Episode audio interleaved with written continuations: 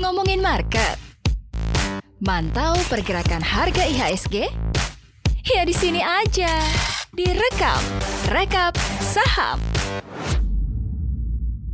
Hai Sobat Cuan, selamat hari Kamis. Balik lagi setiap pagi jam 8 selalu ada rekam rekap saham harian sebelum kalian bertransaksi saham bersama Maria Katarina. Dan hari ini, hari Kamis, kita lihat ya kondisi IHSG. Ini hari kedua penetapan PPKM darurat jilid yang kedua, di mana IHSG pada perdagangan kemarin justru menguat 0,21 persen. Seakan-akan sudah tahu ya apa yang akan terjadi di market, investor justru malah banyak sekali yang optimis karena rata-rata indeks nih, 6 indeks sektoral menguat. Di mana di antaranya ada penguatan terbesar di indeks sektor industri yang naik 1,33 persen, sektor barang konsumen non-primer juga naik 1,17 persen, dan sektor properti real estate juga naik 0,86 persen. Sementara untuk beberapa saham-saham favorit yang kemarin banyak dikoleksi ada Wika Wijaya Karya yang naiknya 11,68 persen, kemudian PTPP naik 8,93 persen, dan Bank BTPN Syariah TBK BTPS ini naik 4,05 persen. Ada apa ya sama emiten-emiten karya ya jadi favorit. Investor asing pun juga ternyata ada pembelian bersih 138,75 miliar rupiah di seluruh pasar.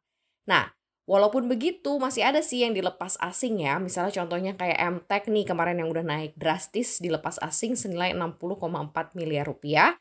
Kemudian ada TOWR Tower yang dilepas asing 45,6 miliar rupiah. Dan juga BCA balik lagi nih jadi buruan pelepasan asing 45,1 miliar. Sobat Juan gimana portofolionya masih cukup amankah? Karena ternyata masih ada beberapa apresiasi untuk beberapa saham di market. Tapi kita akan lihat ya apa-apa saja yang menjadi pemberitaan cukup populer dan masuk ke dalam radar rekam hari ini. Yang pertama ada berita dari perusahaan telekomunikasi plat merah PT Telkom Indonesia yang saat ini tengah dalam pembicaraan dalam perusahaan perjalanan luar angkasa komunikasi milik Elon Musk SpaceX.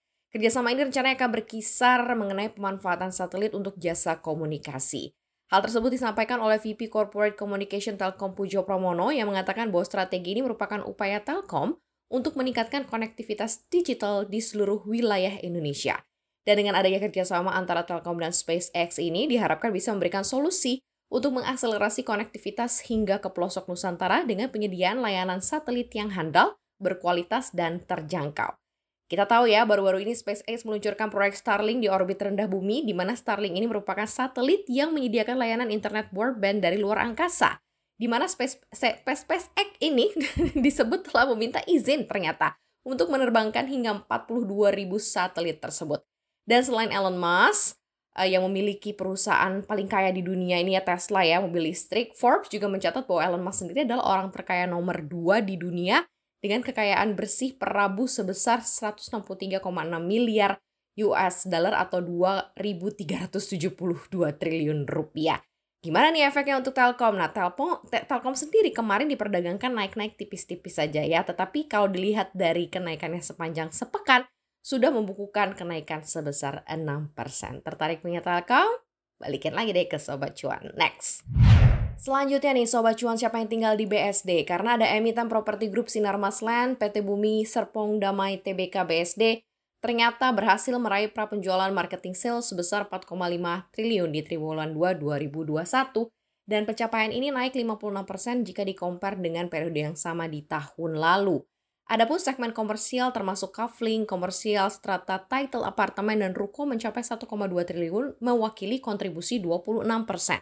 Penjualan segmen residensial juga terutama disumbangkan dari area pengembangan yang ada di Mozia, Greenwich, Vanya Park, Tabebuya, The Zora, Nava Park, Taman Banjarwijaya, dan Grand Wisata dan Kota Wisata. Selain itu, ada pun klaster baru yang diluncurkan ini dimulai atau dibuka adalah Miza, rumah flat, dan juga rumah Cosmo, serta Aether, di mana segmen komersial mencapai 1,2 triliun dengan kontribusi 26 persen terdiri dari kafling komersial juga, kemudian sebagian besar juga ini diikuti dan dijual oleh BSD City ya, dan beberapa part lainnya diikuti oleh strata title seperti apartemen dan kondominium. Produk pengembangan vertikal yang terjual nih sebagian besar didukung oleh The Elements Rasuna CBD Jakarta atau Southgate TB Simatupang Aerium Jakarta Barat dan unit apartemen di BSD City. Nah, kalau dilihat nih ya, di luar dari BSD City ada sejumlah produk di Jabodetabek memang yang mampu menarik perhatian atau minat para pembeli yang dijual ya di masa pandemi ini. Misalnya seperti beberapa taman-taman uh, akhirnya Taman Banjarwijaya yang sudah full furnish, grand wisata juga sama gitu ya. Ini cukup menarik perhatian pasar.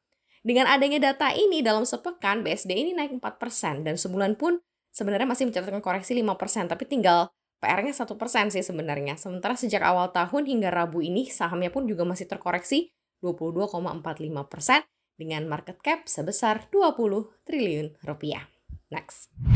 Selanjutnya menurut data saham Waskita berhasil melonjak 14,62 persen ke 980 per saham. Di mana kabar terbaru mengatakan Waskita melalui anak usahanya PT Waskita Toll Road menjual seluruh kepemilikan saham jalan tol Cibitung Cilincing kepada PT Akses Pelabuhan Indonesia API, di mana divestasi ini dilakukan sebagai upaya perseroan untuk menekan beban utang. Sebelumnya, sebanyak lima bank kreditor menyetujui restrukturisasi kredit Waskita Karya dengan outstanding sebesar 19,3 triliun rupiah dan nilai tersebut mencapai 65 persen dari total pinjaman Waskita yang mencapai 29,26 triliun rupiah dari seluruh total kreditornya. Next. Selain Waskita Karya, ada keras juga yang melejit 14,5 persen ke 545 rupiah per saham, di mana kenaikan saham keras terjadi di tengah laporan keuangan uh, pertama kuartal pertama perusahaan yang terbilang ciamik dengan laba bersih 32,46 juta US dollar atau setara 471 miliar rupiah.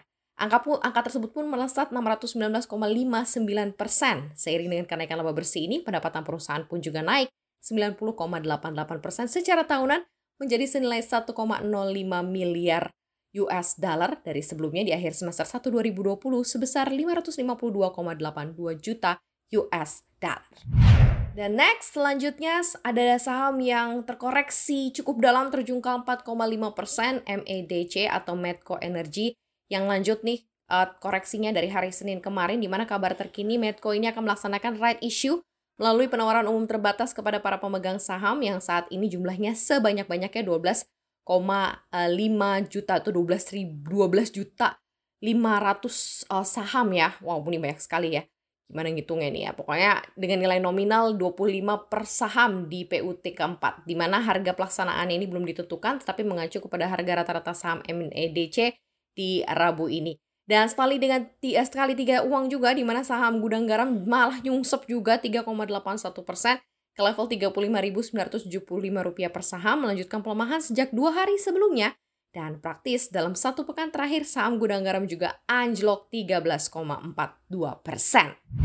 Nah sedikit aja tipis-tipis Sobat Cuan informasi tentang kondisi pergerakan IHSG dan juga beberapa saham-saham dan aksi ekspansi atau korporasi yang sudah disiapkan. Kira-kira ini bisa jadi acuan juga ya untuk Sobat Cuan akan memilih saham mana dan portofolio mana yang akan dilanjutkan koleksinya atau mungkin harus dilepas dulu karena sudah terlalu ketat sekali penurunannya.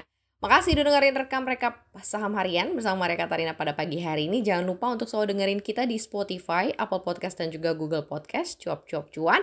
Pastinya follow akun Instagram kita di @cuap underscore cuan. Jangan lupa kita juga punya YouTube ya, subscribe. Jangan lupa di cuap cuap cuan. Kita tunggu komentar-komentar manisnya di Instagram ya. Terima kasih banyak. Jangan lupa jaga kesehatan dan makan makanan yang bergizi. Tetap broadcast ketat pastinya dan selalu stay safe ya sobat cuan.